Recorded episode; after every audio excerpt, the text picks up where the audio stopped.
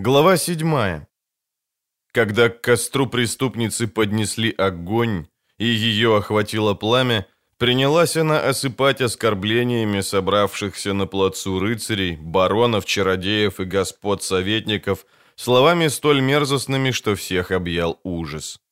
И хоть костер тот мокрыми поленьями обложили, дабы дьяволица не сгорела быстро, и крепче огнем терзание познала, Теперь же, чем быстрее велено было сухого древна подбросить и казнь докончить. Но воистину демон сидел в оной ведьме проклятущей, ибо хоть она уже и шипела зело, однако ж крику боли не издала, а еще более ужаснейшие ругательства выкрикивать почела. «Возродится мститель из крови моей», — возвестила она во весь глаз возродится из оскверненной старшей крови истребитель народов и миров. Отметит он за муки мои. Смерть, смерть и мщение всем вам и всем коленам вашим.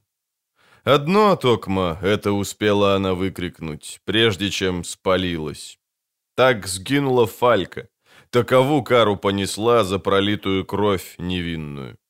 Родерик де Новембр. История мира. Том 2.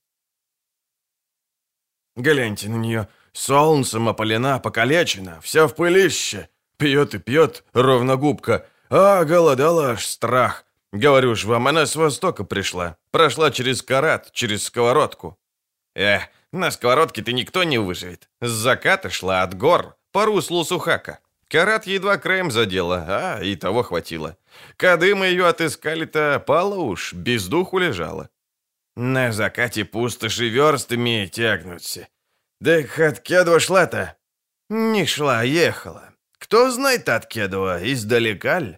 Следы копыт подле нее были, видать, конь-то ейный в сухаке пал, потому как побита, в синцах вся. По что ж она такая для Нильфгарда важна, хочется знать. Кады нас префект на поиски слал, я думал, как важная дворянка сгинула. А это обыкновенная девка. Помело драное, к тому ж не молвля, как это. Не, не знаю, скомлик. То или что надо тискали-то? Она, и не как всяко. Как всяку-то мы б ее помершей нашли. И чтоб малость, не как дождь ее спас. Он, зараза. Самый, что ни на есть старые деды, даже на сковородке-то не припомнят. Тучи завсегда обходят карат-то. Даже кады в долинах дожит, там и ни единой капли не падает. Гляньте-ка на нее, как жрет. Будто бы неделю ничего на зуб не имела. Эй, девка, вкусна ли солонина-то? Хлеб-то сухой, а? Пытай по эльфьему, эльф по-нильфскому. Она по-людски не разумеет. Эльфий помет какой-то. Придурок, недоделок. Как я и утром наконец сажал, то бы ты куклу тряпичную сажал-то. Глазов нету. Сверкнул зубами тот, кого назвали скомликом, крупный и лысоватый. Какие с вас ловчие, ежели еще не признали. И не придурок она, и не без разума. Прикидываться. Дивная и хитрая пташка. И чё ж такая Нильфгарду важна? Награду обещали, во все стороны патрули-то разогнали. Чё б это? Того не ведаю, а вот кабы ее как след запытать, плетью по хребту. Ха! Видали, как она на меня зыркнула? Все понимает, внимательно слухает. Эй, девка, Скомлик я, искатель, ловчий. А ведь то, глянь-ка, нагайка, кнутом именуемая. Мела тебе на спине шкура?» «Довольно, молчать!» Громкий, резкий, нетерпящий возражений приказ прозвучал от другого костра, у которого сидел рыцарь. «А ну, за работу! Лошадей привести в порядок, мои доспехи и оружие вычистить, в лес по дрова, а девушку не трогать, ясно, хамье?» «Воистину, благородный господин Сверс», — буркнул Скомлик. Его дружки опустили головы. «За работу! Выполняй!» Ловчие зашептались. «Судьба нас покарала этим засранцем», — пробормотал один. «И надо же было префекту-то аккурат его над нами поставить, лыцаря Затрахтова». «Ишь, какой важный», — тихо промямлил другой, оглядываясь украдкой. «А ведь девку-то мы, ловче отыскали. Наш нюх тому виной, что мы в русло сухака-то завернули. Угу, заслуга вешь наша, а этот благородный награду-то хапанет, Едва нам чего достанется. Флорен под копыты кинет, хватай, ловчий, поблагодарствуй за господскую-то ласку. Заткнись, прошипел скомлик. И шо услышит не час. Цири осталась у огня одна. Рыцарь и оруженосец внимательно глядели на нее, но молчали. Рыцарь был уже в летах, но еще крепкий мужчина с суровым, меченым шрамом лицом. Во время езды он не снимал шлема с птичьими крыльями, но это были не те крылья, которые являлись Цири в ночных кошмарах и на острове Танед. Это был не черный рыцарь из Цинтры, но он был рыцарь Нильфгардский. Приказы отдавал и говорил на всеобщем, но с заметным акцентом, напоминающим акцент эльфов. Со своим оруженосцем, пареньком, немногим старше Цири, разговаривал языком, близким старшей речи, но не таким напевным, более твердым. Это, вероятно, был нильфгардский диалект. Цири, хорошо владеющая старшей речью, понимала большинство слов, но не выдавала себя. На первой стоянке, на краю пустыни, которую называли сковородкой или каратом, нильфгардский рыцарь и его оруженосец засыпали ее вопросами. Тогда она не отвечала, потому что была в полной прострации, ошарашена случившимся. Через несколько дней пути, когда выбрались из каменных ущелий и спустились вниз, в зеленые долины, Цири пришла в себя, начала, наконец, замечать окружающий мир и хоть замедленно, но реагировать. Однако по-прежнему не отвечала на вопросы, поэтому рыцарь вообще перестал к ней обращаться. Казалось, она его больше не интересует. Ею занимались только мужчины, велевшие называть себя ловчими. Эти тоже пытались ее выспрашивать и были грубы.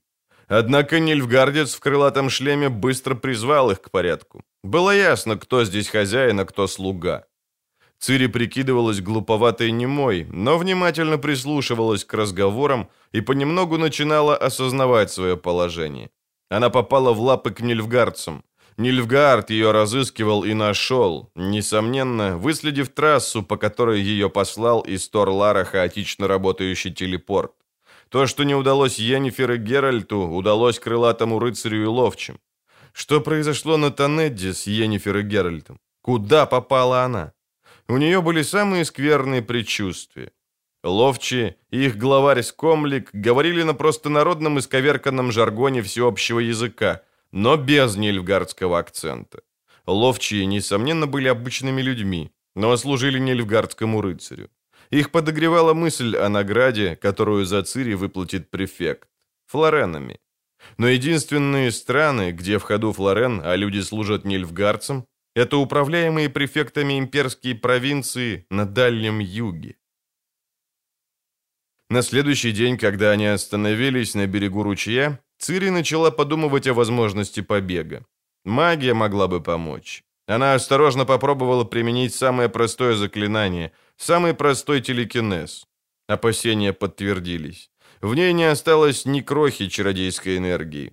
После неразумной игры с огнем магические способности полностью покинули ее.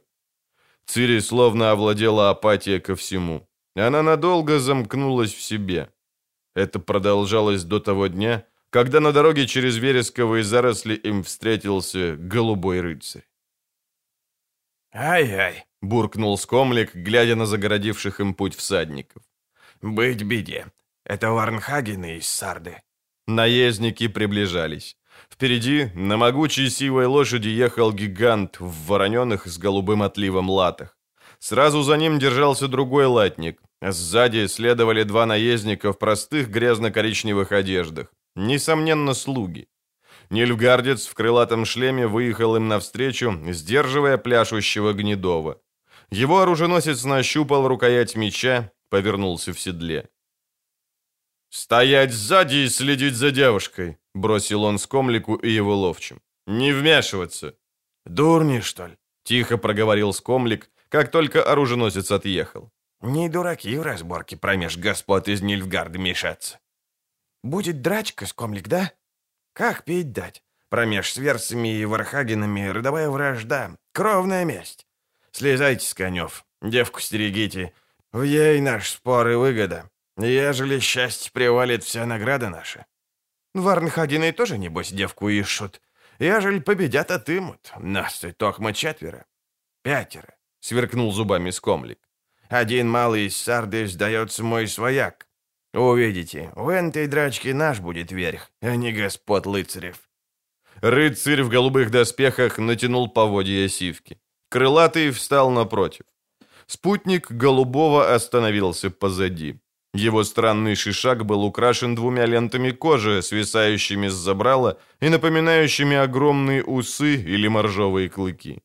Поперек седла два клыка держал грозно выглядевшее оружие, немного напоминавшее шпатон гвардейцев из Цинтры, но с более коротким древком и длинным железным острием.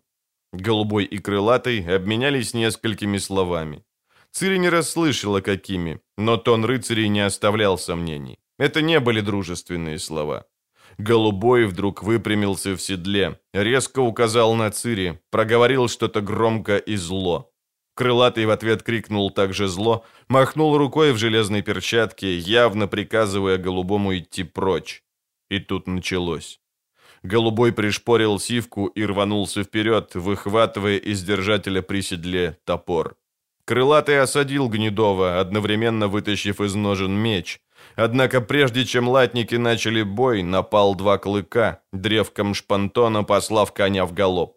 Оруженосец Крылатого прыгнул на него, выхватывая меч, но два клыка приподнялся в седле и ткнул его шпантоном в грудь. Длинный наконечник с хрустом пробил нагрудник и кольчугу. Оруженосец раздирающе крикнул и рухнул с коня, обеими руками ухватившись за шпантон, вбитый по самую крестовину.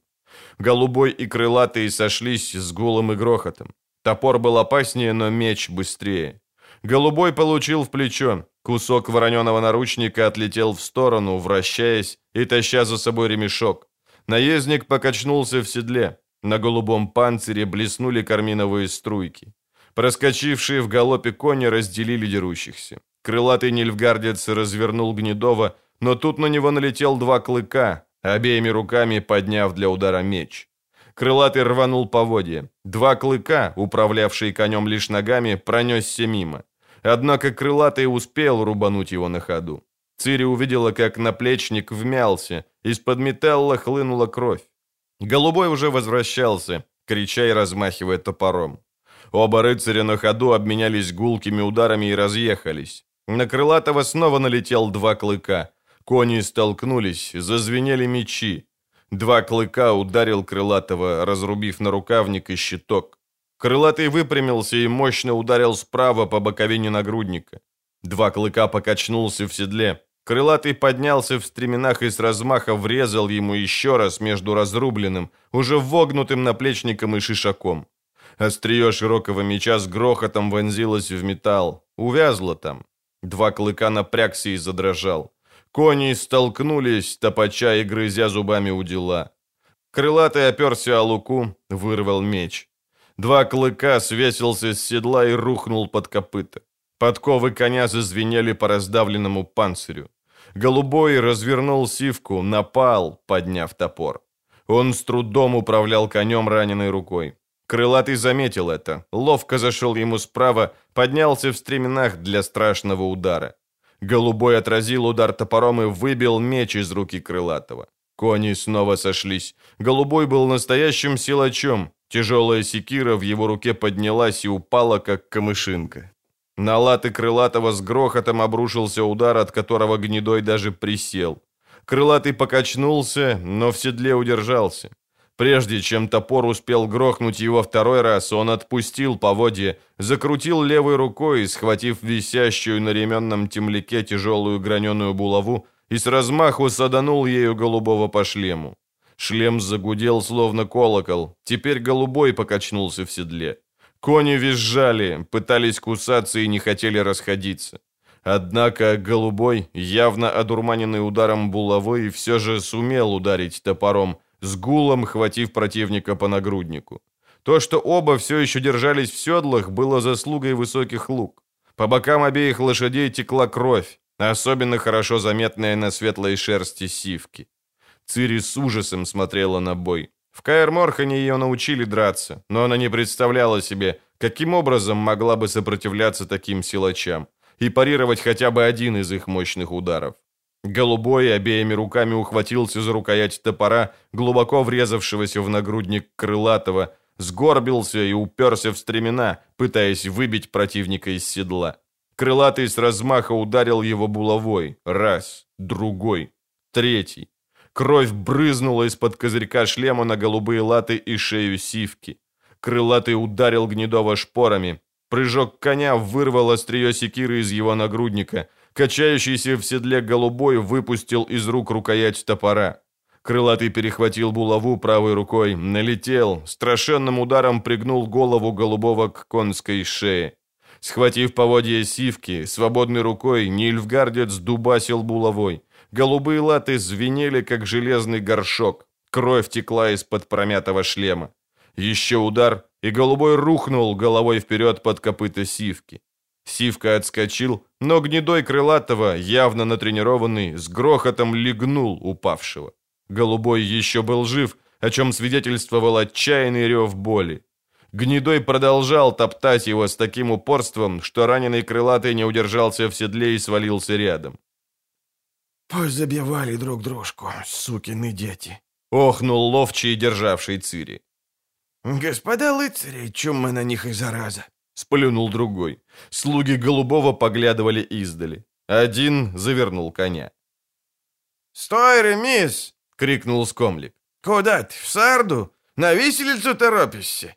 Слуги остановились. Один глянул, заслонив глаза рукой. «Скомлик, ты что ли?» «Я? Подъезжай, ремис, не боись. Лыцаревы разборки не наша забота». Цири вдруг решила, что пора кончать с апатией. Она ловко вырвалась у державшего ее ловчего, подскочила к сивке голубого, одним прыжком взлетела в седло с высокой лукой. Возможно, ей и удалось бы сбежать, если б слуги из Сарды были не в седлах и не на отдохнувших конях. Они запросто догнали ее, вырвали поводья. Она соскочила и помчалась к лесу, но конные догнали ее снова. Один на скаку схватил ее за волосы, рванул, поволок. Цири крикнула, повисла на его руке. Конник кинул ее прямо под ноги скомлику. Свистнула нагайка. Цири взвыла и свернулась клубком, заслоняя голову руками. Нагайка свистнула снова и хлестнула ее по рукам. Она отпрыгнула, на скомлик подскочил, пнул ее, потом прижал ботинком крестец. «Сбежать удумала, змейство!» Свистнула нагайка. Цири снова вскрикнула. Скомлик опять пнул ее и проехался нагайкой. «Не бей меня!» — крикнула она. «А, заговорила, зараза? Расшнуровала Хайлота. Вот я тебя сейчас... Опомнись, скомлик!» — крикнул кто-то из ловчих. «Жизнью хочешь из ей выколотить, аль как? Она стоит сильно, чтоб ее доконать-то». «Ясны громы», — сказал Ремис, слезая с коня. «Неужто та, которую Нильфгард ищет уже неделю как?» «Она. Все гарнизоны ее ищут. Какая-то важная для Нильфгарда персона. Вроде какой-то сильный маг наворожил, что она должна быть ходить-то тут. В тутшних местах болтали в Сарде. Где ты искали-то?» «На сковородке». «Не могет того быть». «Могет, могет», — зло сказал скомлик, скривившись. «Взяли мы ее, наградно наша. Что стоите на вроде кольев? А ну, спутать пташку и на седло. Топаем от седва парни живо!»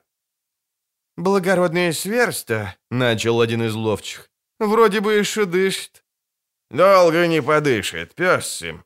Едем прямо в Амарилье, парни, к префекту. Предоставим ему девку-то и отхватим награду». «В Амарилье?» — Ремис почесал затылок, глянул на поле недавней брани. «Там-то уж нам палач точно.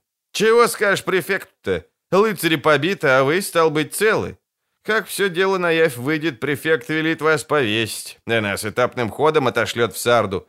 А тады Варнхагены шкуру с нас живьем сдерут. Вам-то, может, и в Амарилью дорога, а по мне так лучше и в леса податься». «Ты ж мой свояк ремись», — сказал скомлик. «И хочешь ты есть пёсий хвост, потому как сестру мою поколачивал. Все ж как-никак родня, потому шкуру твою сберегу. Едем в Амарилью, говорю. Префект знать, что промеж сверсами и Варнхагенами вражда. Встретнулись, побили один другого. Обыкновенная межими штука. Чего мы-то могли? А девку, гляньте на мои слова, мы нашли позже. Мы ловчие. Отно не ты тоже ловчий, Ремис. Префект его не знает, в сколькером мы со сверстем поехали. Но сочтет... Ты ничего не запамятовал, скомлик? Протяжно спросил Ремис, глядя на второго слугу из Сарды. Скомлик медленно обернулся, потом мгновенно выхватил нож и с размаху вбил его слуге в горло.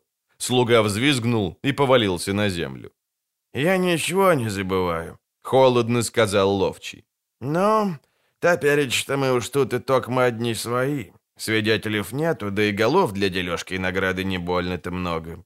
По коням, парни, в Амарильо. Впереду еще добрый шмат пути, тянуть нечего». Выехав из темной и влажной буковины, они обнаружили у подножия горы деревушку. Несколько крыш внутри кольца из низкого чистокола, огораживающего излучину небольшой речки. Ветер принес запах дыма. Цири пошевелила занемевшими пальцами рук, притянутых ремнями к луке седла. Вся она в конец одеревенела, ягодицы болели немилосердно, докучал полный пузырь.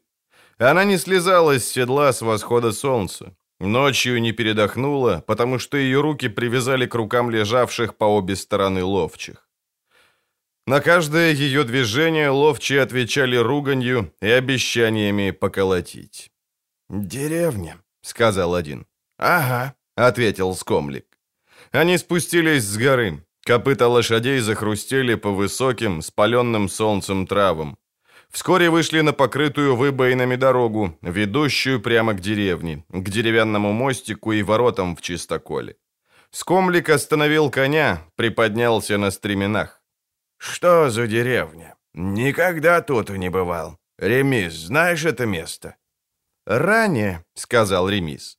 «Деревню звали Белоречка, но как начались беспорядки, несколько тутошних пристали к бунтовщикам, то Варнхагены из Сарды пустили тут красного петуха, людишек перебили, альбо погнали в неволю. Топереча одни нильгардские поселенцы здесь обретаются.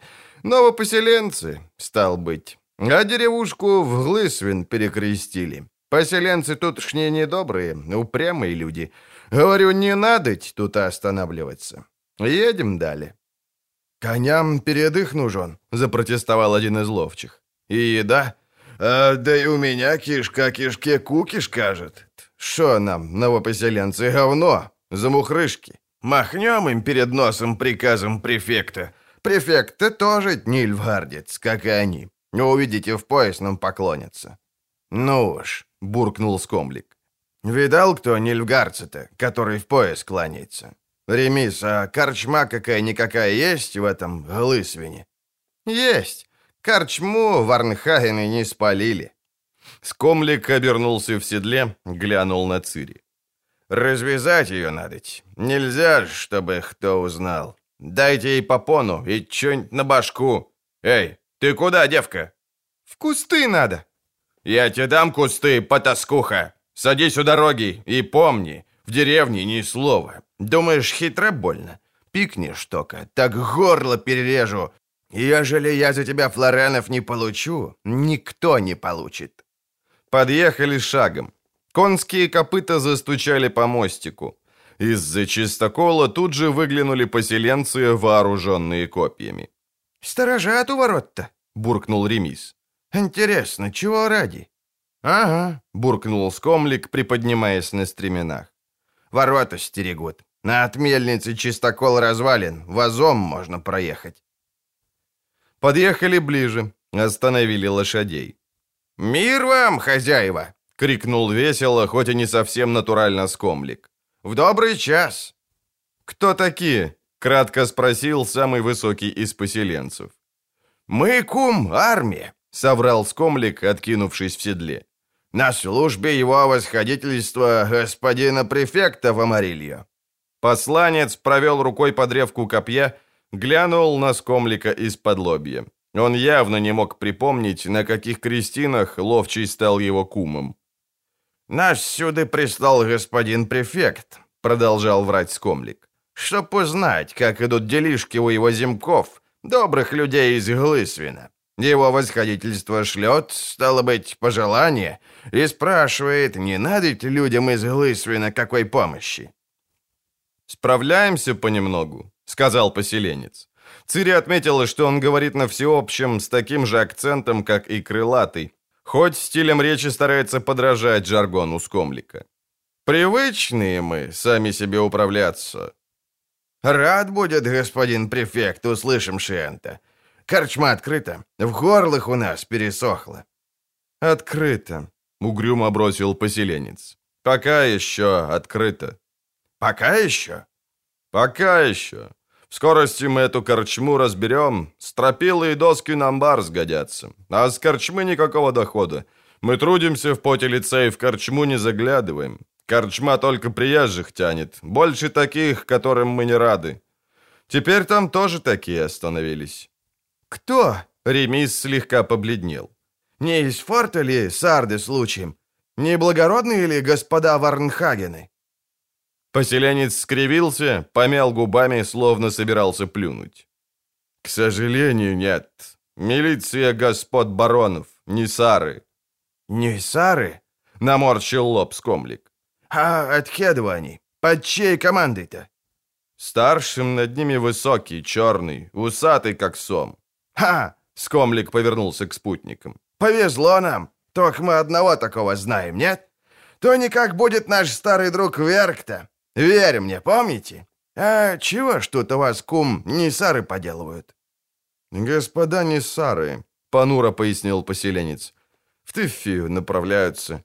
Почтили нас своим присутствием. Везут пленника. Одного из банды крыс взяли в полон». «Глянь-ка», — фыркнул Ремис. «Они Люхардова императора не взяли в полон-то?» Поселенец нахмурился, стиснул руку на древке копья. Его товарищи глухо зароптали. «Езжайте в корчму, господа солдаты». На скулах поселенца заходили желваки. «И поболтайте с господами Нисарами, вашинскими дружками. Вы вроде бы на службе у префекта, так спросите господ Нисар, почему они бандитов в Тыфию везут, вместо того, чтобы тут на месте сразу на кол валами тянуть, как префект велел. И напомните господам Ниссарам, дружкам вашим, что здесь власть префект, а не барон из Тыфии. У нас уж готовые валы в ерме и кол заостренный. Если господа Ниссара не пожелают, то мы сообразим, что надо. Шепните им это». «Шепну, а как же?» Скомлик многозначительно глянул на спутников. «Бывайте, люди». Они шагом двинулись меж халуп. Деревня казалась вымершей, не было видно ни души. Под одним из заборов рылась свинья, в грязи барахтались грязные утки. Дорогу наездникам пересек большой черный котище. «Тю-тю, котья морда!» Ремис наклонился в седле, сплюнул, сложил пальцы знаком, оберегающим от злой порчи.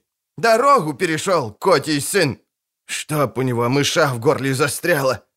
«Чего?» — повернулся скомлик. «Кот, что твоя смола черный, дорогу перебег. Тьфу-тьфу!» «Хрен с ним!» Скомлик осмотрелся. «Гляньте-ка, пустынь какая! Однако ж видел я сквозь пузыри оконные. Людишки сидят по хатам, глядят. Там и вон из-за ворот заметил, пика блеснула». «Баб стерегут!» — засмеялся тот, который пожелал коту подавиться мышью. «Не сары в селе? Слыхали, что кмет плел? Дать не любит ни саров-то». «И не диво. Верь мне, и его кодла ни одной кметки не пропустят. А, да играются они еще, эти господа Несары. Бароны их стражами порядка величают. Зато им платят, чтоб порядок стерегли, за дорогами приглядывали. А как крикнешь кмету в ухо Несар, так он немедля себе пятки со страху обделает. Но это до поры до времени. Ну, еще одного теленка зарежут, ну, еще одну девку оттрахают, и глянь, кметы их на вилы подымут, ей-бо. Видали тех у ворот? Какие мордовороты у их злые. Это не львардское поселение. Семя шутков не шуткуй. Ха, а вот и корчма. Они поторопили коней. У корчмы была малость просевшая, сильно омшелая крыша. Стояла корчма в некотором отдалении от халуп и хозяйственных построек, отмечая, однако, середину, центральную точку всего огороженного разваленным чистоколом пространства – место пересечения двух проходящих через селение дорог. В тени единственного поблизости большого дерева был загон. Заграда для скота и отдельная для лошадей. В последней стояло пять или шесть нерасседланных верховых коней. Перед дверью на ступенях сидели два типа в кожаных куртках и остроконечных меховых шапках. Оба любовно прижимали к груди глиняные кувшины, а между ними стояла миска, полная обглоданных костей. «Кто такие?» — крикнул один при виде скомлика и его спутников, слезающих с коней. «Чего тут и ищете? Топайте от седова! Занята корчма именем закона!» «Не ори, Ниссар, не ори!» — сказал скомлик, стаскивая Цири с седла. «А дверь разяв пошире, потому как мы хочем внутрь. Твой командир, Веркта, наш земок». «Не знаю вас». «Потому как зелен еще. Верь мне, я разом служили еще в стародавние времена, прежде чем Нильгард тут осел». «Ну, коли так...» — заколебался любитель пива, отпуская рукоять меча. «Заходите, мне все едино». Скомлик толкнул Цири, другой ловчий схватил ее за воротник. Вошли. В помещении было мрачно и душно, несло дымом и жареным. Корчма была почти пуста, занят только один стол, который стоял в полосе света, падающего сквозь окно, затянутое рыбьими пузырями. За ним сидели несколько мужчин. В глубине перед топкой возился корчмарь, грохоча горшками. «Челом бью, господам Ниссарам!» — загудел скомлик. «Бей-бей, да не с нами пей!» — буркнул один из сидевших у оконца, сплюнув на пол. Другой остановил его жестом. «Давай потише. Свои парни не узнал, что ли? Скомлик и уловчий. Челом-челом!» Скомлик расплылся в улыбке и двинулся к столу, но остановился, видя своих дружков — уставившихся на столб, который поддерживал балку потолка.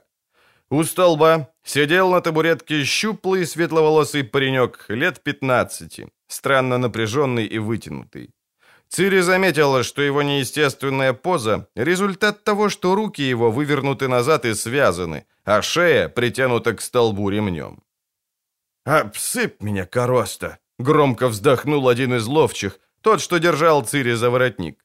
«Глянь-ка, скомлик, то ж Кайлей!» «Кайлей?» — наклонил голову скомлик. «Крысь Кайлей? Не может того быть!»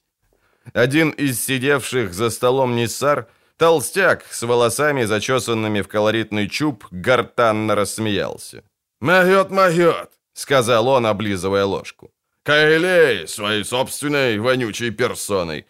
Оправдался ранний подъем. Получим за него верняк. Полгорсти флоренов доброй императорской монетой. Хватанули Кайлея. Ну-ну, поморщился скомлик. Значит, что правду говорил нильгарский кметок. «Тридцать флоренов, сучий хвост!» — вздохнул Ремис. «Недурственно. Платит барон Люций Стефи». «Верно», — подтвердил другой Ниссар, черноволосый и черноусый благородный барон Люций Стефи, наш господин и благодетель. Крысы ограбили его советника на Большаке. Ну, вот он и обослился, и назначил награду. И мы эту награду примем, скомлик, верь мне. Гляньте-ка, парни, ишь как напыжился. Не нравится ему, что это мы, а не он крысы изловил. Хоша и ему префект банду ловить приказал. Ловчий скомлик. Толстяк с чубом ткнул в цири ложкой. Тоже что-то словил. Видишь, Верк-то, девка какая-то. Вижу, сверкнул зубами черноволосый. Чё ж это, неужто тебя беда так скрутила, что ты детёв выводишь заради выкупа? Что за грязнуха такая? Не твое дело. Ишь, какой грозный, засмеялся Чубатый. Удостовериться хочем, не дочка ли твоя? Ионная дочка, засмеялся Верк-то, черноусый. Да неужто? Чтоб дочь сплодить, надо яйца носить. Ниссары грохнули. «Ну-ну, ржите, лбы бараньи!» — рявкнул скомлик и напыжился. «А тебе, Верк-то так скажу. Не минет недели увидишь, ахом, громчей-то будут. О вас и вашем крысе, а о том, чего я сварганил. Ведь тогда посмотрим, кто щедрее, ваш барон или императов префект из Амарилья. Могешь меня в зад уцеловать презрительно известил Веркта и вернулся к похлебке. В местях с твоим префектом, твоим императом и всем Нильфгардом разом. Верь мне. И не надувайся. Знаешь, что Нильфгард уж неделю как за какой-то девой гонится, аж пыль на дорогах стоит. Знаешь, что награда за нее назначена?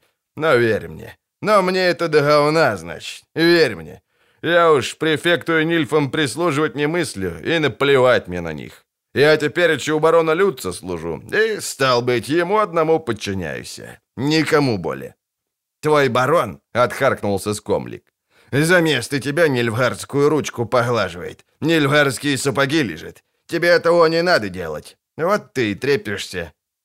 Не хорохорься, — примиряючи сказал Ниссар. Не супротив тебя говорил, верь мне. То, что девку, кою Нильфгард ищет, ты нашел, рад видеть. Хорошо, что и награду ты возьмешь, а не засратые нильфгарцы. А то, что ты префекту служишь, так никто себе господ не выбирает. Это они выбирают нас. Нет, что ли? А ну, садись с нами, выпьем, коли встреча вышла. Ну, чё ж нет-то, согласился Скомлик. Токма для початку дать-ка кусок вожей. Привяжу девку к столбу рядом с вашим крысом. Лады?» Ниссары грохнули. «Глянь-ка, пугало пограничное!» — захохотал толстяк с чубом. «Вооруженная силы Нильварда! Повяжи ее, скомлик, повяжи, чего ж! Токма возьми железную цепь, потому как вожжи-то твой важный пленник запросто разорвет и морду тебе набьет, прежде чем сбежать. Выглядит грозно, наш мурашки по пузу. Даже спутники скомлика глухо рассмеялись. Ловчий покраснел, затянул пояс, подошел к столу. «Я для верности, чтоб не сбегло». «Ну-ну», — прервал Веркта, разламывая хлеб. «Хошь поболтать, так садися. Поставь всем, как положено. А свою девку, ежели хошь, подвесь за ноги, к потолку. Мне это без разницы, верь мне. Токма, жуть как смешно, скумлик. Для тебя и твоего префекта это, может, и важный пленник. А по мне так заморенное и запуганное дитё. Собираешься ее связывать? Она, верь мне, едва на ногах держится. Где ей там сбегать-то? Чё боишься? Сейчас скажу чего. Скомлик закусил губу. Это не львгарское поселение. Нас тут а, хлеб солью поселенцы не встречали, а для вашего крыса, сказали, уже готов кол заостренный. И правы, потому как префект указ дал, чтоб пойманных разбойников на месте кончать. Ежели им пленника не выдадите, они и для вас колышки обстругают». «Эва как!» — бросил Чубатый. «Чаек им пугать, дурнем. Лучше пусть не лезут, не то кровушки им пустим». «Крыса им не выдадим», — добавил Веркта. Наш он и в Тыфью поедет. А барон Люц уж все с префектом уладит. Чё трепаться попусту? Садитесь!» Ловчие, повернув пояса с мечами, охотно присели к столу, покрикивая на корчмаря и согласно указывая на скомлика, как на плательщика. Скомлик пинком придвинул табурет к столбу, схватил Цири за руку, дернул так, что она упала, ударившись плечом о колено связанного паренька. «Сиди тут, а!» — буркнул он. «И не шевелись, иначе изобью, суку!» «М гнида!» — проворчал паренек, глядя на него прищуренными глазами. «Ты пес!» Большинство слов, которые слетели со злых, искривленных губ паренька, Цири не знала. Но по изменениям на лице Скомлика поняла, что это должны были быть слова невероятно мерзкие и обидные. Ловчий побледнел от бешенства, замахнулся, ударил связанного по лицу, ухватил за длинные светлые волосы, рванул, стукнув парня затылком по столбу. «Эй!» — крикнул Вяркта, поднимаясь из-за стола. «Чё ты?» «Клыки ему повышибаю, крысу паршивому!» — рявкнул скомлик. «Ноги из жопы вырву, обе!» «Иди сюда и перестань хайло рвать!» Веркта сел, одним духом опрокинул кубок пива, Отер усы.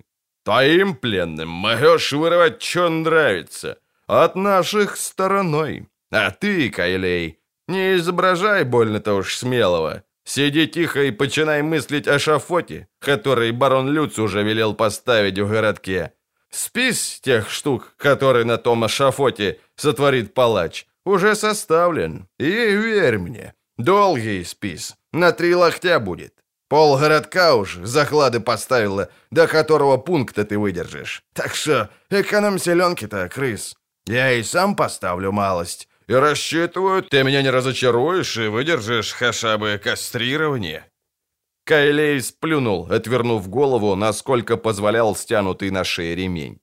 Скомлик затянул пояс потуже, зловещим взглядом окинул скорчившуюся на табурете Цири и присоединился к компании за столом, нещадно ругаясь, потому что в принесенном корчмарем кувшине остались лишь слабые следы пены. «Как взяли Кайлета?» — спросил он, дав знак корчмарю, что хочет расширить заказ. «К тому ж живым, потому как не уверю, что остальных крысов перебили». «По правде-то», — ответил Веркта, критически рассматривая то, что только что извлек из носа. «Повезло, и все недолго.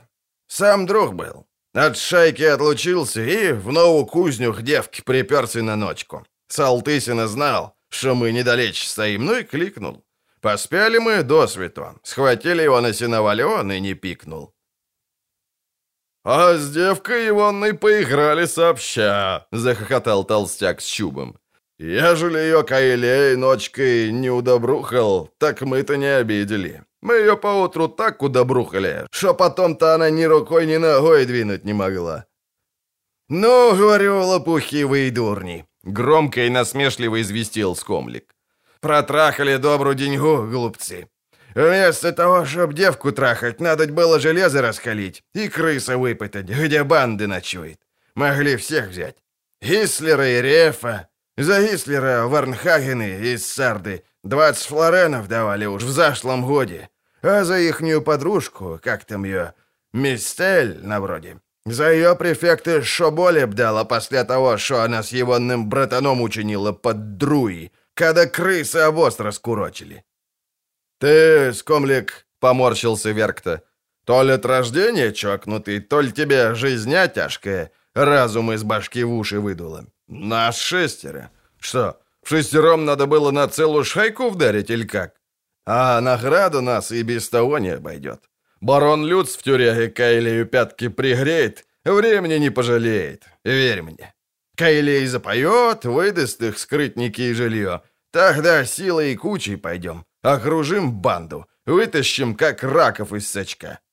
Как же, станут они ждать. Узнают, что Кайлея схватили, и затаятся от других в скрытниках и камышовнике.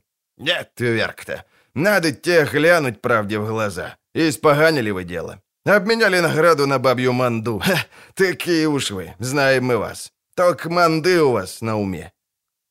«Сам ты манда!» Верк-то выскочил из-за стола.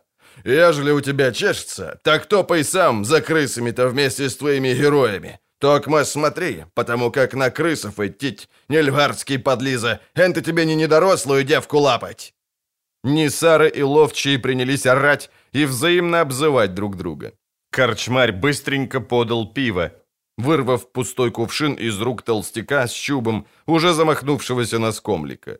Пиво быстро смягчило спор, охладило глотки и успокоило темпераменты. «Есть давай!» — крикнул толстяк корчмарю. «Яешню с колбасой, фасоли, хлеба и сыра!» «И пиво!» «Ну, чё вытаращился, скомлик? Мы нонч при денье. Ослабонили кайли от коня, кошелька, безделушек, меча, седла и кожушка. Все продали краснолюдам. Красные сапожки ивонной девки тоже продали. И кораллы. Ну, стал быть, и верно есть на что выпить, рад. И чё это ты такой-то уж радый, м? У нас есть, не у тебя. Ты за свою важную добычу тохма сопли из-под носа вытирать смоешь или в шею в нее выискивать. Каков подход, таков и доход. Ха-ха-ха! Ну, собачье племя. Ха-ха-ха! Садись, шутковал я. Выпьем за дружбу. Мы ставим». «Эй, где яшня? Корчмарь, чтоб тебя чума сожрала! Быстрей!» «И пиво давай!»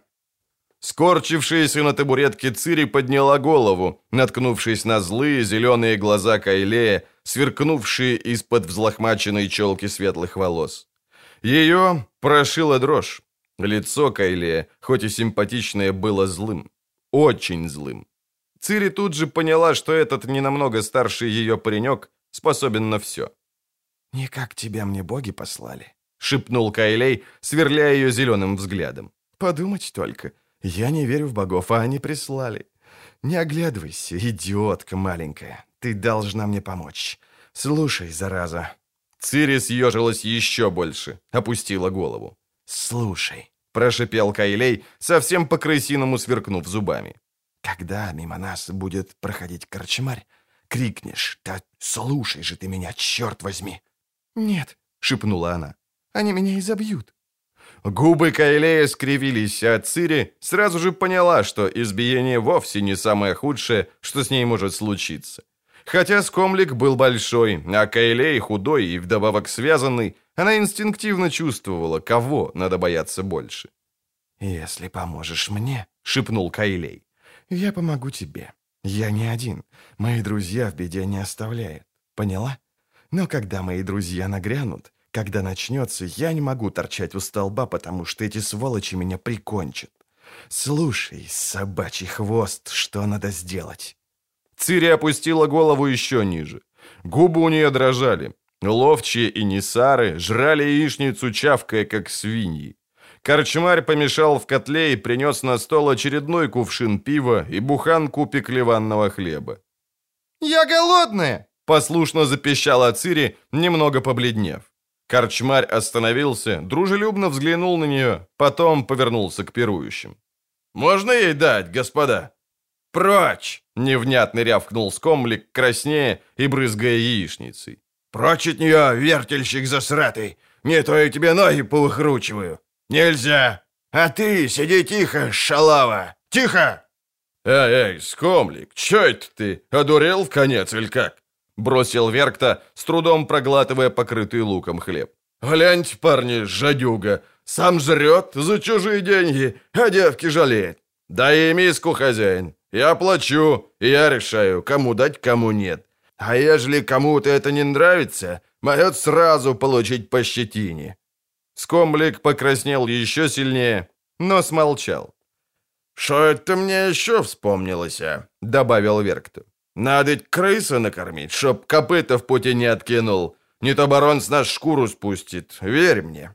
Девка его покормит. Э, хозяин, навали жратвы какой для них. А ты, скомлик, что там бурчишь? Что тебе не нравится?» «Следить за ней надо. Ловчий головой указал на Цири. «Потому как это какая-то странная пташка.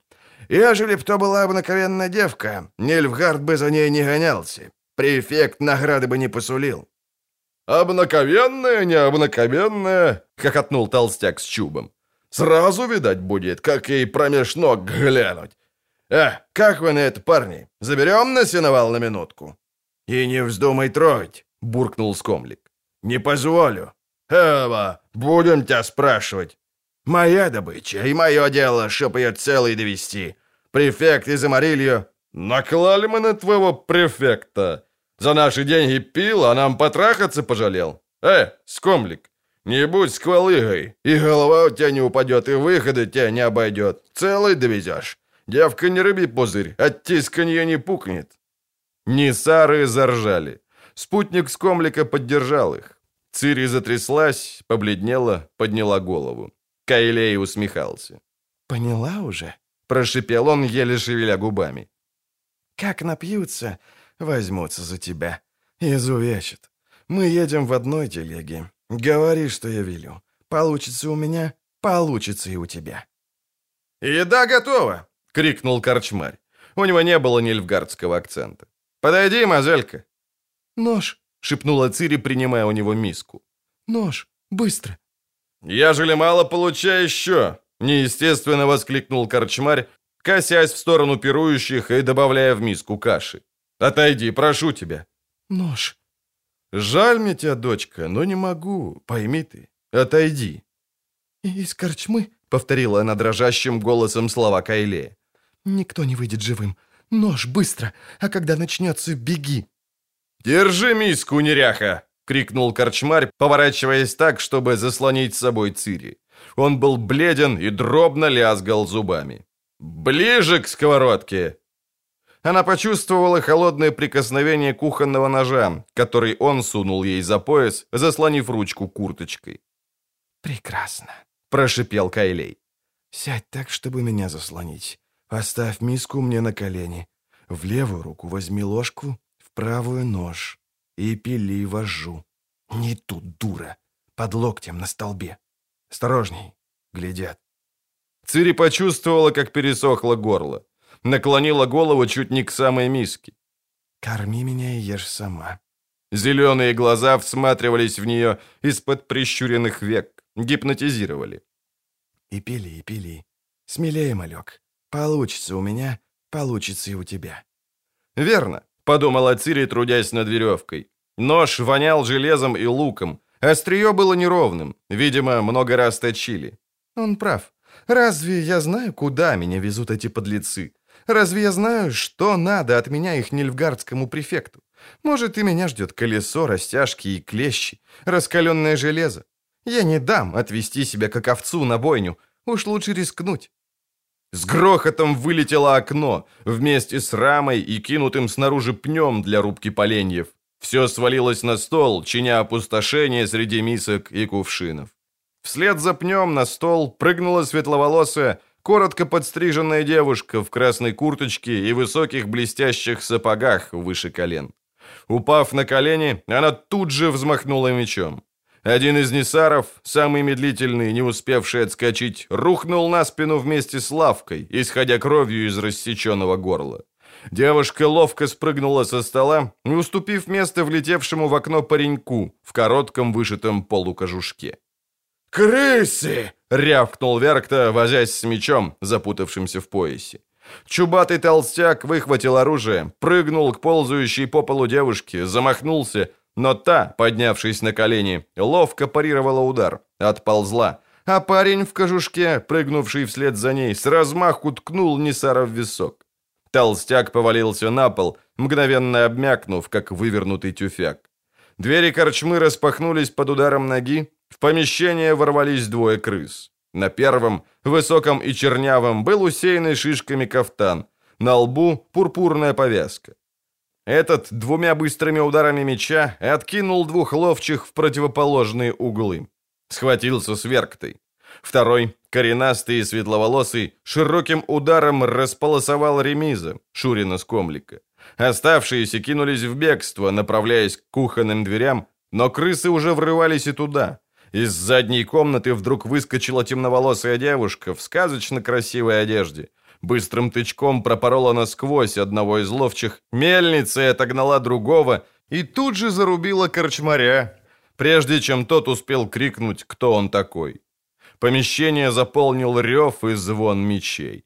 Цири спряталась за столбом. «Мистле!»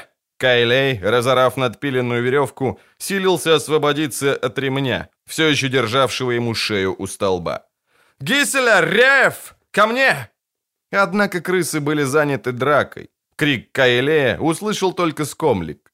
Ловчий развернулся и уже собрался пригвоздить крысу к столбу, но Цири прореагировала мгновенно и автоматически, как во время драки с Выверной в Горосвеляне и на Танедди. Все выученные в Каэр-Морхене движения проделались вдруг сами по себе, почти без ее участия. Она выскочила из-за столба, завертелась в пируэте, налетела на скомлика и сильно ударила его бедром. Она была слишком мала и легка, чтобы откинуть огромного ловчего, но ей удалось нарушить ритм его движений и обратить на себя его внимание. «Ах ты дрянь поганая!» Скомлик замахнулся. Меч взвыл в воздухе. Тело Цири снова само по себе проделало спасительный вольт, а ловчий чуть не перевернулся, полетев следом за набравшим инерцию клинком. Грязно ругаясь, он рубанул еще раз, вложив в удар всю свою силу. Цири ловко отскочила, уверенно опустившись на левую ногу, закружилась в обратном пируэте. Скомлик рубанул снова, но и на этот раз не смог ее достать. Между ними вдруг свалился Веркта, поливая обоих кровью. Ловчий отступил, оглянулся. Его окружали одни трупы и крысы, надвигающиеся со всех сторон с направленными на него мечами. «Стойте!» — холодно сказал чернявый в пурпурной повязке, наконец освобождая Кайлея. Похоже, он очень хочет зарубить девочку. Не знаю почему. Не знаю также, каким чудом ему это не удалось до сих пор. Но дадим ему шанс, коли он так сильно хочет. «Дадим и ей, Гисселер», — сказал крежестый. «Пусть это будет честный бой. Дай ей какое-нибудь железо, искра». Цири почувствовала в руке рукоять меча. Немного тяжеловатого. Скомлик яростно засопел, кинулся на нее, размахивая оружием в мерцающей мельнице. Он был слишком медлителен. Цири уходила от ударов быстрыми финтами и полуоборотами, даже не пытаясь парировать сыпавшиеся на нее удары. Меч служил ей только противовесом, облегчавшим вольты. «Черти что!» — коротко рассмеялась стриженная. «Невероятно! Акробатка!» «Быстрая», — сказала разноцветная, которая дала ей меч. «Быстрая, как эльфка. Эй, ты толстый! Может, хочешь кого-нибудь из нас? С ней у тебя не получается». Скомлик попятился, осмотрелся, вдруг неожиданно прыгнул, целясь в Цири уколом, вытянувшись, словно цапля с выставленным клювом. Цири ушла от удара коротким финтом, закружилась. Несколько мгновений видела набухшую, пульсирующую жилу на шее Скомлика. Она знала, в той позиции, в которой он оказался, он не сумеет ни избежать удара, ни парировать. Знала, куда и как следует ударить, но не ударила. Достаточно. Она почувствовала на плече руку. Девушка в яркой одежде оттолкнула ее. Одновременно двое других крыс, в полукожушке и коротко остриженные, зажали скомлика в углу, держа его под мечами.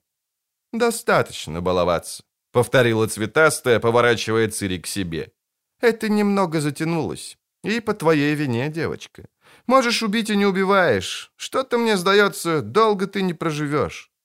Цири вздрогнула, глядя в огромные, темные миндалевидные глаза, видя приоткрытые в улыбке зубы, такие мелкие, что улыбка выглядела противоестественной. Это были нечеловеческие глаза и нечеловеческие зубы. Яркая девушка была эльфкой. «Пора уходить», — резко сказал Гисселер, тот с пурпурной перевязкой на лбу, явно командир. «Это действительно слишком уж затянулось. Мистле, прикончи поганцы». Коротко стриженная приблизилась, подняла меч. «Смилуйтесь!» — взвизгнул скомлик, падая на колени. «Даруйте жизнь! У меня дети малые, малышки!» Девушка ударила резко, развернувшись в бедрах. Кровь брызнула на побеленную стену широким неправильным веером карминовых точечек. «Терпеть не могу, малышек», — сказала стриженная, быстрым движением пальцев сгоняя кровь с лезвия. «Не стой, мисли!» — поторопил ее парень с пурпурной повязкой. «По коням! Надо сматываться! Поселение Нильфгарское, у нас здесь нет друзей!» Крысы мгновенно выбежали из корчмы. Цири не знала, что делать, но раздумывать было некогда. Мистля, коротко стриженная, подтолкнула ее к двери. Перед корчмой, среди осколков кувшинов и обглоданных костей, лежали трупы несаров, охранявших вход. Со стороны поселка бежали вооруженные копьями поселенцы, но при виде высыпавших на двор крыс тут же скрылись между домишками. «На коня сидишь?» — крикнула мистля Цири. «Да», «Ну так давай, хватай любого и вперед! За наши головы назначена награда, а это не Льфгардское село. Тут уже хватаются за луки и рогатины. Галопом за Гисселером, посередине улочки. Держись подальше от халуп!» Цири легко перепрыгнула через невысокую загородку, схватила поводья одного из коней ловчих, запрыгнула в седло, хватила коня по крупу плоской стороной меча, которого так и не выпустила из рук рванула в галоп, опережая Кайлея и многоцветную эльфку, которую назвали Искрой. Помчалась за крысами в сторону мельницы. Увидела, что из-за угла одной из хат выскакивает человек с арбалетом и целится в спину Гисселера. «Руби его!» — услышала сзади. «Руби его, дева!» Цири откинулась в седле, рывком поводьев и нажимом пятки заставив коня сменить направление. Замахнулась мечом. Человек с арбалетом отвернулся. В последний момент она увидела его искаженное ужасом лицо.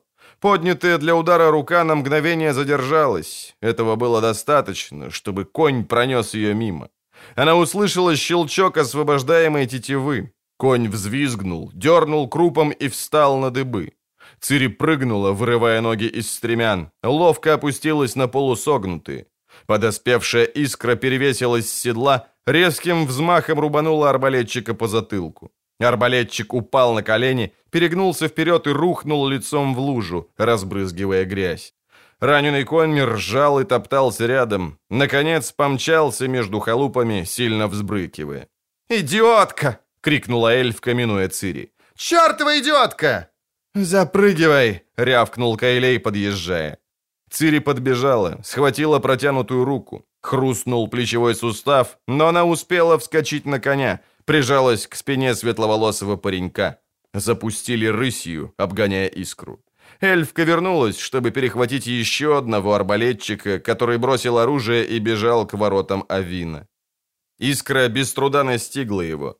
Цири отвернулась. Услышала, как арбалетчик взвыл. Коротко, дико, словно зверь. Их догнала Мистле, тянувшая за собой оседланного коня. Крикнула что-то. Цири не поняла слов, но сообразила сразу. Отпустила плечи Кайлея, на полном ходу спрыгнула на землю, подскочила к лошади, опасно приблизившись к постройкам. Мистле кинула ей поводья, обернулась и предостерегающе крикнула. Цири повернулась в самую пору, чтобы ловким полуоборотом уйти от предательского удара копьем, которым орудовал крепенький поселенец, выглянувший из хлева. То, что случилось после, долгое время преследовало ее в снах. Она помнила все, каждое движение. Полуоборот, спасший от удара острием копья, дал ей идеальную позицию. Копейщик же, сильно наклонившийся вперед, не мог ни отскочить, ни заслониться древком, которое держал обеими руками. Цири ударила плашмя, вывернувшись в обратный пируэт. Какое-то мгновение видела раскрытый в крике рот на заросшем щетиной лице. Видела увеличенный лысиной лоб, светлый повыше линии, над которой шапка или капюшон защищали его от загара. А потом все, что она видела, заслонил фонтан крови. Она все еще держала коня за поводья, Конь испугался жуткого воя, дернулся, повалил ее на колени. Цири не выпустила поводьев.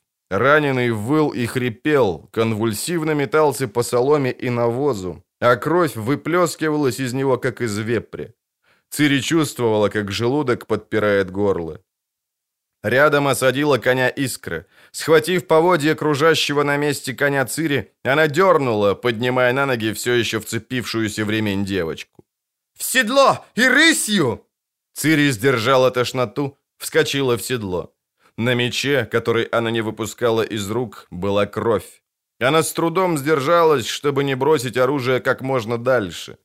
Из прохода между халупами вылетела Мистле, волоча за собой двух человек. Один из них ухитрился вырваться и сбежать, перепрыгнув через заборчик. Второй, получив мечом, упал на колени, обеими руками схватившись за голову.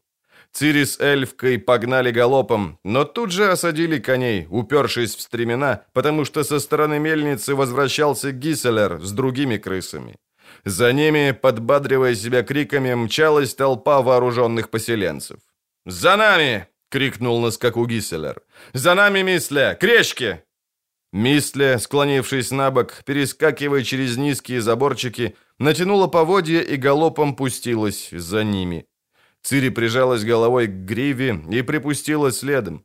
Совсем рядом галопом пронеслась искра.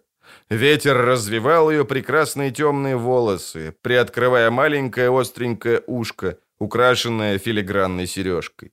Человек, которого ранила Мистли, все еще ползал на коленях посреди дороги, раскачиваясь и обеими руками держась за окровавленную голову. Искра завернула коня, подлетела к нему, ударила мечом сверху изо всей силы. Раненый взвыл. Цири увидела, как отрубленные пальцы прыснули в сторону словно щепки от разрубленного полена и упали на землю толстыми белыми червями. Она с величайшим трудом сдержала позывы тошноты. Около дыры в чистоколе их ожидали Мистле и Кайлей. Остальные крысы были уже далеко. Вся четверка пошла стремительным, вытянутым галопом, перенеслась через речку, разбрызгивая воду, взметнувшуюся выше конских голов. Наклонившись и прижавшись щеками к гривам, они взобрались на песчаный откос, погнали через фиолетовый от люпинов луг. Искра, у которой был самый лучший конь, вырвалась вперед. Влетели в лес, во влажную темь, между стволами буков. Догнали Гисселера и остальных, но задержались только на мгновение. Лес кончился. Они вырвались на вересковое поле и снова пустили лошадей в галоп. Вскоре Цири и Кайлей начали отставать. Лошади ловчих не могли выдержать темпа прекрасных породистых коней-крыс. У Цири были дополнительные сложности. На крупном коне она едва касалась ногами стремян, а на ходу не могла подогнать стременных ремней. Без стремян она умела ездить не хуже, чем с ними, но знала, что при такой скорости долго галопа не выдержит. К счастью, через несколько минут Гисселер сдержал передних, позволив ей и Кайлею присоединиться. Цири перешла на рысь. Укоротить стременные ремни она еще не могла. В ремешках не было дырочек. Тогда она, не снижая скорости, перекинула правую ногу над лукой и уселась по-дамски. Мистле, увидев позу девочки, рассмеялась. «Видишь, Гисселер, она не только акробатка, но еще и вольтежерка. Эх, Кайлей, где ты выкопал эту чертовку?» Искра, придерживая свою прелестную каштанку, по-прежнему сухую и так и рвущуюся в голуб, подъехала ближе, напирая на коня Цири. Тот захрапел и попятился, задрав голову. Цири откинулась в седле, натянула поводье. «Знаешь, почему ты еще жива, кретинка?» буркнула эльфка, отбрасывая волосы со лба. Парень, которого ты по глупости своей пожалела, раньше времени нажал на спусковой крючок и попал в коня, а не в тебя. Иначе б сейчас у тебя стрела сидела в спине аж по перья. Зачем тебе меч?» «Оставь ее, Искра», — сказала Мистле, ощупывая мокрую от пота шею своей лошади. «Гисселер, надо идти помедленнее, иначе мы загоним лошадей, ведь никто за нами не гонится». «Мы должны как можно скорее перейти в Эльду», — ответил Гисселер. «За рекой передохнем. Кайлей, как твоя лошадь?» «Выдержит. Это не скакун, в гонках не пройдет, но зверюга крепкая». «Ну так вперед!» «Минутку», — сказала Искра. «А девчонка?» Гисселер оглянулся, поправил пурпурную повязку на лбу, задержал взгляд на Цири. Его лицо сейчас немного напоминало Кайлея. Такой же злой изгиб губ, Такие же прищуренные глаза, острые, выпирающие скулы. Однако он был старше Светловолосого. Синеватая тень на щеках свидетельствовала о том, что он уже регулярно бреется. «И верно», — бросил он грубовато. «Что делать с тобой, девка?» Цири опустила голову. «Она помогла мне», — проговорил Кайлей. «Если б не она, паршивый ловчий пришпандорил бы меня к столбу». «В деревне», — добавила Мистли, все видели, как она убежала с нами. Одного хлопнула, вряд ли он выжил. Это поселенцы из Нильфгарда. Если девчонка попадет к ним в лапы, они ее забьют. Мы не можем ее бросить». Искра гневно фыркнула, но Гисселер махнул рукой. «Да Вельды», — решил он, — «поедет с нами, а там видно будет. Сядь как следует, дева. Если отстанешь, мы оглядываться не станем. Поняла?» Цири поспешно кивнула. «Давай-давай. Кто такая? Откуда? Как зовут? Почему ехала под охраной?» Цири наклонила голову. Пока они скакали, у нее было достаточно времени, чтобы придумать какую-нибудь историю, и она придумала несколько. Но атаман крыс не походил на человека, который поверил бы хоть одной из них. «Ну?» — поторопил Гисселер. «Ты ехала с нами несколько часов, останавливалась с нами, а я еще не слышал твоего голоса. Ты немая, что ли?» Пламя костра рванулось вверх, рассыпая искры и заливая то, что осталось от пастушьего шалаша, волной золотого света. Будто послушный приказам Гисселера, огонь высветил лицо девочки словно бы для того, чтобы можно было легче прочесть на нем ложь и фальшь. «Ведь я не могу открыть им правды», — с отчаянием подумала Цири. Это разбойники, убийцы. Если они узнают правду о нельфгарцах, о том, что ловчие поймали меня ради награды, то и сами могут эту награду захотеть. Кроме того, правда слишком неправдоподобна, чтобы в нее поверить. «Мы вывезли тебя из поселка», — медленно продолжал главарь. «Взяли сюда, в одно из наших убежищ, дали поесть. Ты сидишь за нашим костром. Так говори же, кто ты такая?» «Отстань от нее», — вдруг бросила Мисли. «Гляжу я на тебя и сразу вижу не Сара Ловчего или одного из нильфгарских сволочей. и чувствую себя как на допросе, привязанный к пыточной скамье палача в подвале». «Мисля права», — проговорил светловолосый парень, носивший полукожушок. Цири вздрогнула, услышав его акцент. «Девочка явно не хочет говорить, кто она, и имеет на это право. Я, когда к вам присоединился, тоже был неразговорчив. Не хотел, чтобы вы узнали во мне одного из нильфгардских сволочей».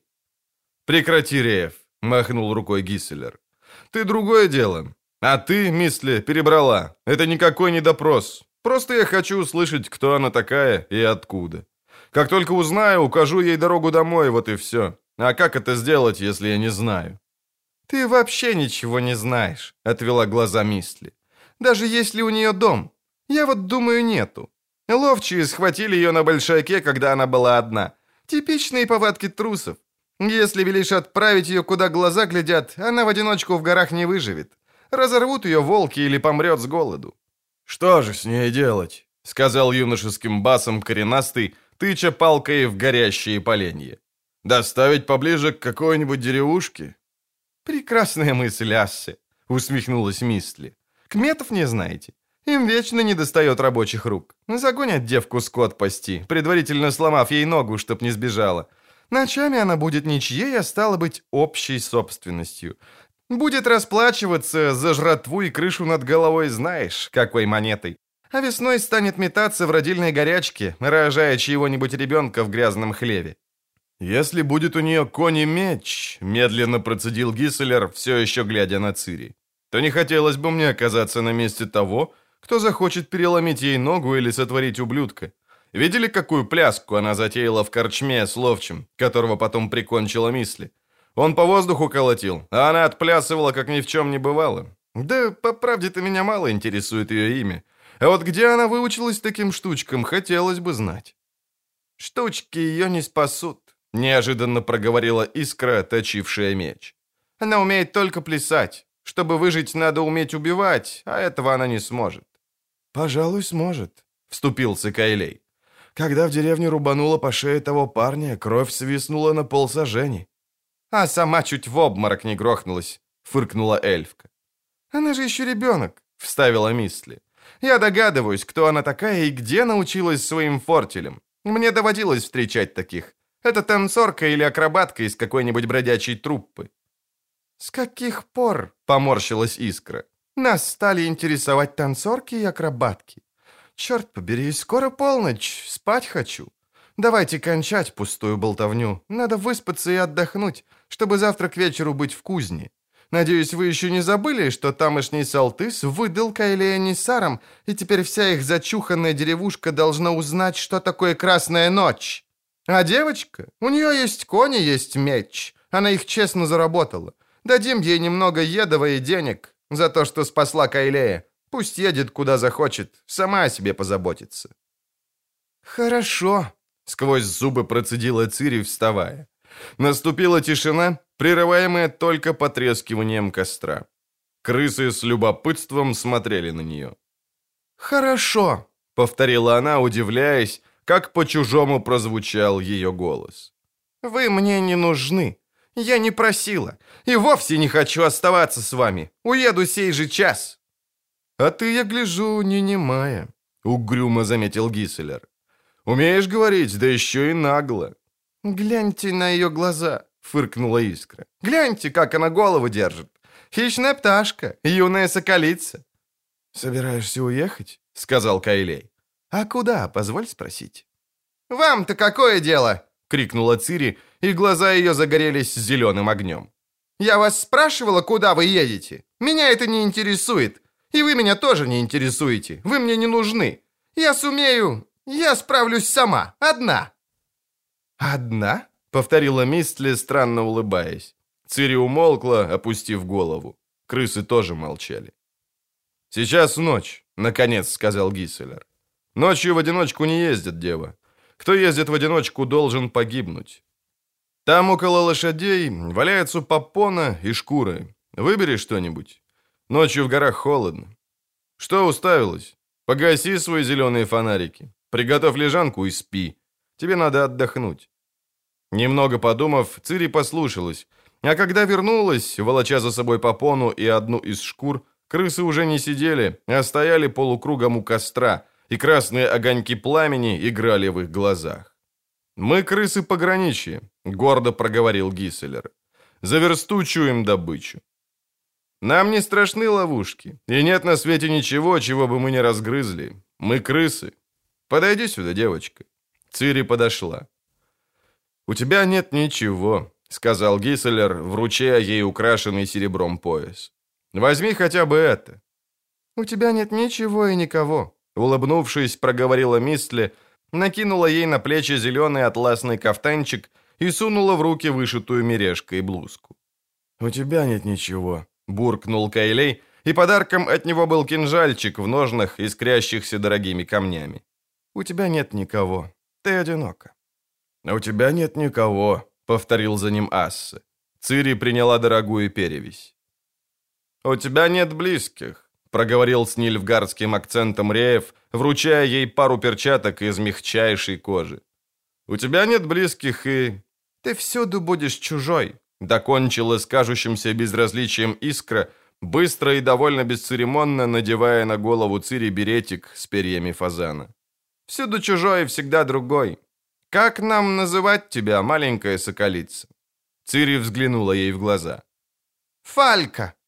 Эльфка рассмеялась.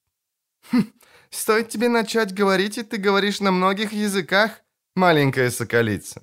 Хорошо, будешь носить имя старшего народа, имя, которое ты сама себе выбрала. Ты Фалька. Фалька. Она не могла уснуть. Кони топали и храпели в темноте, ветер шумел в лапах елей. Небо искрилось звездами. Ярко светило око, долго бывшее ее верным проводником по каменной пустыне. Оно указывает на запад. Но Цири не была уверена, что это правильное направление. Теперь она уже ни в чем не была уверена. Она не могла уснуть, хотя впервые после долгих дней чувствовала себя в безопасности. Она не была одинока. Лежанку из ветвей она устроила себе в сторонке, подальше от крыс, которые спали на согретом огнем глинобитном полу разрушенного шалаша. Она была далеко от них, но чувствовала их близость и присутствие. Она не была одинока. Послышались тихие шаги. «Не бойся, Кайлей». «Я не скажу им», — шепнул светловолосый юноша, опускаясь на колени и наклоняясь к ней. «Что тебя ищет Нильфгард? Не скажу о награде, которую за тебя пообещал префект из Амарилья. Там, в корчме, ты спасла мне жизнь. Я отблагодарю тебя. Приятно. Сейчас». Он прилег рядом с ней. Медленно и осторожно. Цири пыталась вскочить, но Кайлей прижал ее к подстилке, движением не грубым, но сильным и решительным. Мягко положил ей пальцы на губы. Это было ни к чему. Цири парализовал страх, а из перехваченного, болезненно сухого горла она не смогла бы извлечь ни звука, даже если б хотела. Но она не хотела.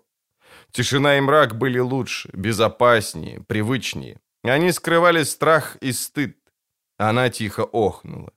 «Тише, маленькая», — шепнул Кайлей, осторожно расшнуровывая ей рубашку.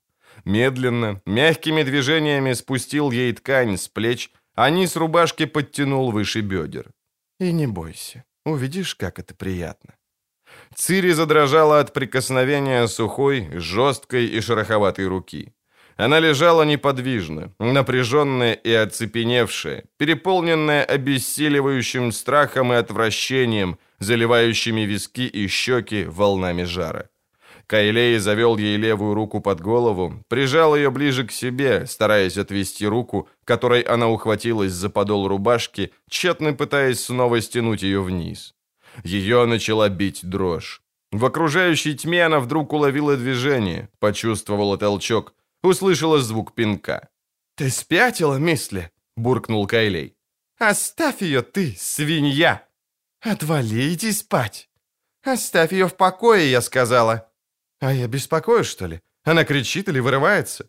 Я хочу только приласкать ее перед сном. Не мешай. Выматывайся отсюда, или я тебя ткну. Цири услышала скрип кинжала в металлических ножнах. «Я не шучу», — проговорила Мисли, слабо вырисовывающаяся во мраке над ними. «Отправляйся к парням, да побыстрее!» Кайлей сел, выругался под нос, потом молча встал и быстро ушел. Цири почувствовала, как по щекам покатились слезы. Быстро, все быстрее. Они, словно юркие червячки, вползали под волосы около ушей. Мисле легла рядом, заботливо укрыла шкурой. Но не поправила задранной рубашки. Оставила так, как было. Цири снова задрожала. «Тише, Фалька, все хорошо». Мистлия была теплой, от нее пахло смолой и дымом, но прикосновение ее маленькой руки снова заставило Цири напрячься. У нее перехватило дыхание. Мистлия прижалась к ней, прильнула. Ее маленькая рука, не останавливаясь, поползла по телу, как теплая улиточка. Цири глухо застонала. «Тише, соколица», — шепнула Мистли, осторожно подсовывая ей руку под голову. «Ты больше не будешь одна. Больше не будешь». На завтра Цири поднялась на заре. Осторожно выскользнула из-под шкуры, чтобы не разбудить Мистле, спящую с приоткрытым ртом, прикрыв предплечьем глаза. Руку покрывала гусиная кожа. Цири заботливо укутала девушку. После недолгого колебания наклонилась, нежно поцеловала ее в стриженные, торчащие щеткой волосы. Мистле замурлыкала сквозь сон. Цири отерла слезы со щеки. Она уже не была одинока. Остальные спали. Кто-то звучно храпел, кто-то также звучно пустил ветры. Искра лежала, откинув руку на грудь Гисселера. Ее буйные волосы рассыпались в беспорядке. Кони фыркали и топтались. Дятел короткими очередями ударов долбил ствол сосны. Цири сбежала к речке. Мылась долго, подрагивая от холода. Резкими движениями трясущихся рук старалась смыть с себя то, что уже смыть было невозможно. По щекам текли слезы. Фалька. Вода пенилась и шумела на камнях, уплывала вдаль, в туман. Все уплывало вдаль, в туман. Все. Они были отбросами общества, отребьем, удивительным сборищем, порожденным войной, несчастьем и презрением. Война, несчастье и презрение объединили их и выкинули на берег, как вздыбившаяся в половодье река выбрасывает на плесы черные, отполированные водой и камнями куски дерева. Кайлей очнулся среди дыма, огня и крови в разрушенном замке, между трупами родственников и родителей. Бредя по усеянному убитыми двору, наткнулся на Реефа, солдата из корпуса карателей, которых император Эмгир Варемрейс послал усмирять бунты в Эббинге. Рееф был одним из тех, кто захватил и разрушил замок после двух дней осады. Захватив замок, спутники бросили Реефа, хотя Рееф был еще жив. Но заботиться о раненых не в обычаях бандюк из нильфгардских подразделений. Вначале Кайлей думал добить Рефа, но ему не хотелось бродить в одиночестве. А Рейфу, как и Кайлею, было 16 лет. Они вместе зализывали раны, вместе прикончили и ограбили сборщика податей, вместе упились пивом в корчме, а потом, проезжая на трофейных конях через деревню, разбрасывали вокруг остатки награбленных денег, хохоча при этом до колик. Вместе бежали от гоняющихся за ними нисаров и нильфгардских патрулей. Гисселер дезертировал из армии. Вероятнее всего, это была армия князя из Гессо, вступившего в союз с повстанцами из Эббинга. При этом Гисселер, надо думать, не очень-то понимал, куда затащили его вербовщики. Был он тогда пьян в стельку. Протрезвев и получив во время муштры выволочку от сержанта, он сбежал. Вначале блуждал в одиночку, но когда нильфгардцы разгромили повстанческую конфедерацию, в лесах стало тесно от дезертиров и беглецов. Беглецы быстро объединились в банды. Гисселер пристал к одной из них. Банда обирала и полила деревни, нападала на обозы и транспорты, растворялась и таяла, сбегая от эскадронов нильфгардской кавалерии. Однажды банда Гисселера наткнулась в дебрях на лесных эльфов и погибла от летящих со всех сторон стрел, шипящих серыми перьями. Стрела насквозь пробила плечо Гисселера, пригвоздив его к дереву. Ту эльфку, которая под утро вытянула стрелу и перевязала ему рану, звали Аэниведьен.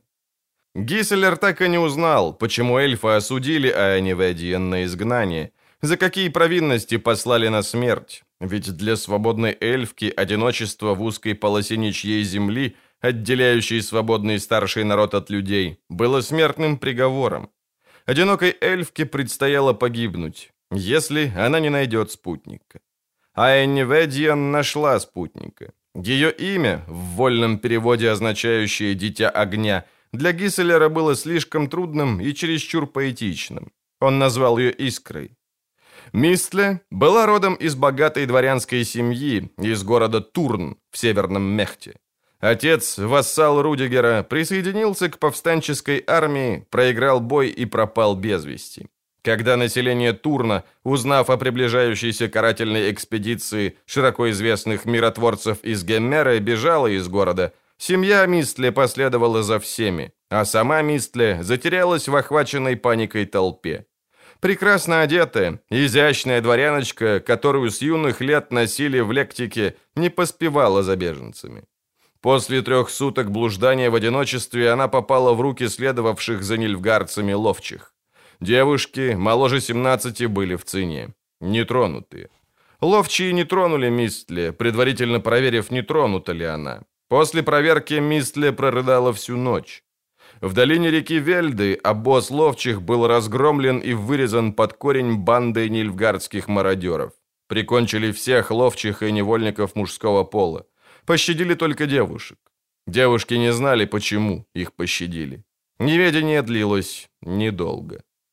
Мистле была единственной, кто выжил. Из рва, в котором она оказалась, ее, голую, покрытую синяками, нечистотами, грязью и засохшей кровью, вытащил Ассе, сын сельского кузнеца, гоняющийся за нильфгардцами трое суток, озверевший от жажды отомстить за то, что мародеры сделали с его отцом, матерью и сестрами, и что ему довелось видеть, укрывшись в конопле.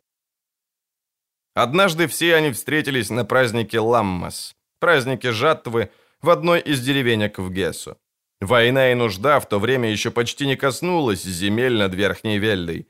Кметы веселыми играми и плясками традиционно отмечали начало месяца серпа. Мистле, Гиселеру Искре, Рейфу, Ассе и Кайлею не пришлось долго искать друг друга. Слишком многое их выделяло в толпе. Слишком много общего было у них за плечами. И объединяла их любовь к крикливой, цветастой, причудливой одежде, краденым безделушкам, роскошным лошадям, мечам, которых они не снимали даже на время пляски. Их выделяли дерзость и кичливость, самоуверенность, задиристость и грубость, презрение и пренебрежение. Они были детьми часа презрения, и только презрение чувствовали к остальным, признавали только силу, ловкость во владении оружием, которую они быстро приобрели на дорогах, решимость. Признавали быстрого коня и острый меч, и друзей, товарищей, дружков. Потому что одинокий должен погибнуть от голода, от меча, от стрелы, от кметской дубины, от веревки и пожара. Одинокий гибнет, зарезанный, забитый, оскверненный, изнасилованный, словно игрушка, перебрасываемый из рук в руки. Они встретились на празднике жатвы. Угрюмый, почерневший, тощий Гиселер. Худой, длинноволосый Кайлей со злыми глазами и губами, сложенными в мерзкую ухмылочку. Реев, все еще говоривший с нильфгардским акцентом. Высокая длинноногая Мистле со стриженными, торчащими щеткой соломенными волосами. Глазастая и яркая искра, гибкая и воздушная в танце, быстрая и убийственная в схватке с тонкими губами и мелкими эльфьими зубками. Плечистый ассе со светлым курчавящимся пушком на подбородке. Атаманом стал Гиселер, а назвали они себя крысами. Когда-то кто-то так их нарек. Им это понравилось. Они грабили и убивали, а их жестокость стала притчей во языцах. Вначале нильфгардские префекты недооценивали их. Были уверены, что, по примеру других банд, они вскоре станут жертвами концентрированных действий разъяренного крестьянства. Вырежут и перебьют себя сами, когда страсть к награбленному возьмет верх над бандитской солидарностью. Что касается других банд, префекты были правы. Но их ждала осечка, когда речь заходила о крысах. Потому что крысы, дети часа презрения, презирали добычу. Они нападали, грабили и убивали ради развлечения, а отбитых у войсковых транспортов лошадей, скот, зерно, фураж, соль, деготь и сукно раздавали по деревням. Горстями золота и серебра расплачивались с портными и ремесленниками за то, что любили сверх меры. Оружие, броскую одежду и украшения. Одариваемые ими кормили их, поили, принимали и укрывали. И даже истязаемые до крови нильфгарцами и ниссарами не выдавали крысиных нор и троп. Префекты назначили высокие награды, и вначале сыскались было такие, кто польстился на нильфгардское золото. Но по ночам халупы доносчиков охватывало пламя, а убегающие от пожара умирали от клинков призрачных наездников, кружащих среди дыма. Крысы нападали по крысиному. Тихо, предательски, жестоко. Крысы обожали убивать. Префекты ухватились за испытанные в борьбе с другими бандами способы. Пытались заслать к крысам предателей. Не получилось. Крысы не принимали никого. Плотная, сдружившаяся шестерка, порожденная часом презрения, не желала чужаков, презирала их. Так было до того дня, пока не явилась ловкая, как акробатка, пепельноволосая неразговорчивая девочка, о которой крысы не знали ничего, кроме одного. Она была такой же, какими некогда были они, каким был каждый из них. Одинокая и переполненная обидой за все, что отнял у нее час презрения. А в час презрения одинокий должен погибнуть. Гисселер, Кайлей, Реев, Искра, Мистле, Ассе и Фалька. Префект из Амарильо невероятно удивился, когда ему донесли, что крысы разбойничают всемиром. «Семеро?» — удивился префект из Амарильо, недоверчиво глядя на солдата. «Говоришь, их было семеро, не шестеро? Ты уверен?» «Чтоб я так жил», — невнятно ответил единственный уцелевший после резни солдат. Пожелание было вполне уместным. Голова и половина лица солдата были перебинтованы грязными, набухшими кровью тряпками. Префект, которому довелось побывать не в одном бою, знал, что солдат получил мечом сверху, самым концом клинка, ударом слева, метким, точным, требующим опыта и скорости, направленным в правое ухо и щеку в места, не защищенные ни шишаком, ни железным воротником. «Рассказывай». «Шли мы берегом Вельды в сторону Турна», — начал солдат. «Конвоировали один из транспортов господина Эверстена, идущий на юг. На нас налетели у разведенного моста, когда мы через реку переправлялись. Одна телега завязла, тогда мы впрягли коней с другой, чтобы ее вытащить. Часть конвоя поехала далее, и я приостался с пятерьми и с коморником. И тут нас обскочили. Коморник, прежде чем его забили, успел крикнуть, мол, это крысы, а потом уж они сели нашим на шею и вырезали всех до одного. Когда я это увидел... Когда ты это увидел, поморщился префект, ты всадил коню шпоры в бок, но поздно. Она налетела на меня, опустил голову солдат.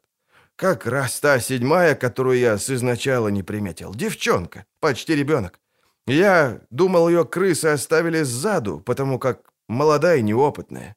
Из тени высунулся гость префекта. «Девочка?» — спросил он. «Как выглядела?» «Как все они. Разукрашенная, словно эльфка. Пестрая, как попугай. Выреженная в безделушки, бархат и парчу в шапочке с перьями». «Светловолосая?» «Кажись так, господин. Когда я ее увидел, налетел конем, думал, хоть ее одну усеку за товарищев. Кровью за кровь отплачу. Зашел справа, чтобы ловчей ударить. Как она это сделала, не знаю. Но я промахнулся, словно по призраку бил. Не знаю, как эта дьяволица сделала, хоть я прикрылся, она меня от Тедова достала, прям по морде. Господин, я под Содденом был, под Альдерсбергом был. А теперь ча девки выпендренной, памятка мне на морде на всю жизнь. Радуйся, что жив остался, буркнул префект, глядя на своего гостя.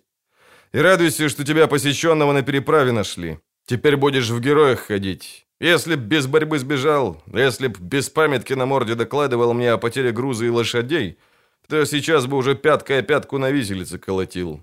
Ну, марш отсюда, в лазарет. Солдат вышел.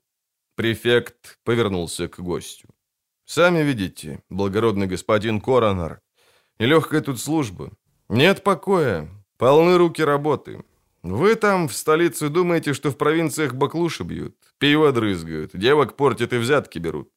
О том, чтобы людей или денег прислать побольше, никто не заботится. Только приказы шлют. Дай, сделай, найди. Всех на ноги поставь, от зари до зари летай. А тут башка раскалывается от собственных забот. Таких банд, как крысы, у нас шастает пять или шесть. Правда, крысы самые страшные. Не проходит и дня. Достаточно, достаточно. Надул губы Скеллен. Знаю, чего вы ноете, господин префект. Только напрасно.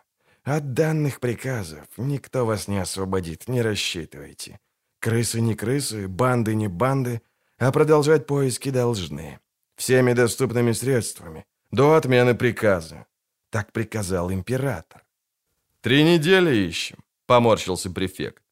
«Кстати, не очень-то ведая, кого или чего ищем. Призрака, духа или иглу в стоге сена. А результат? Только у меня одного несколько человек пропали без вести. Не иначе, как бунтовщиками или бригадами с КТЛ убиты.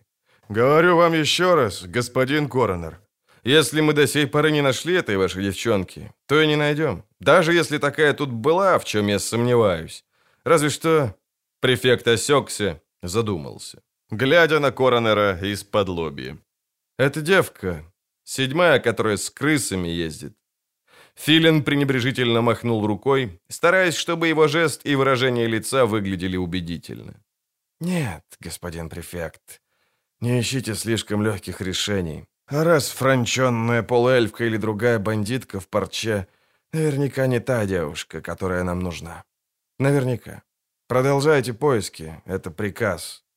Префект насупился, глянул в окно. А с той бандой... Добавил внешне безразлично коронер императора Эмгыра Стефан Скеллен по прозвищу Филин. С этими крысами, или как их там? Наведите порядок, господин префект. В провинции должен установиться порядок. Беритесь за работу. Выловить и повесить без церемоний. Всех!» «Легко сказать», — буркнул префект.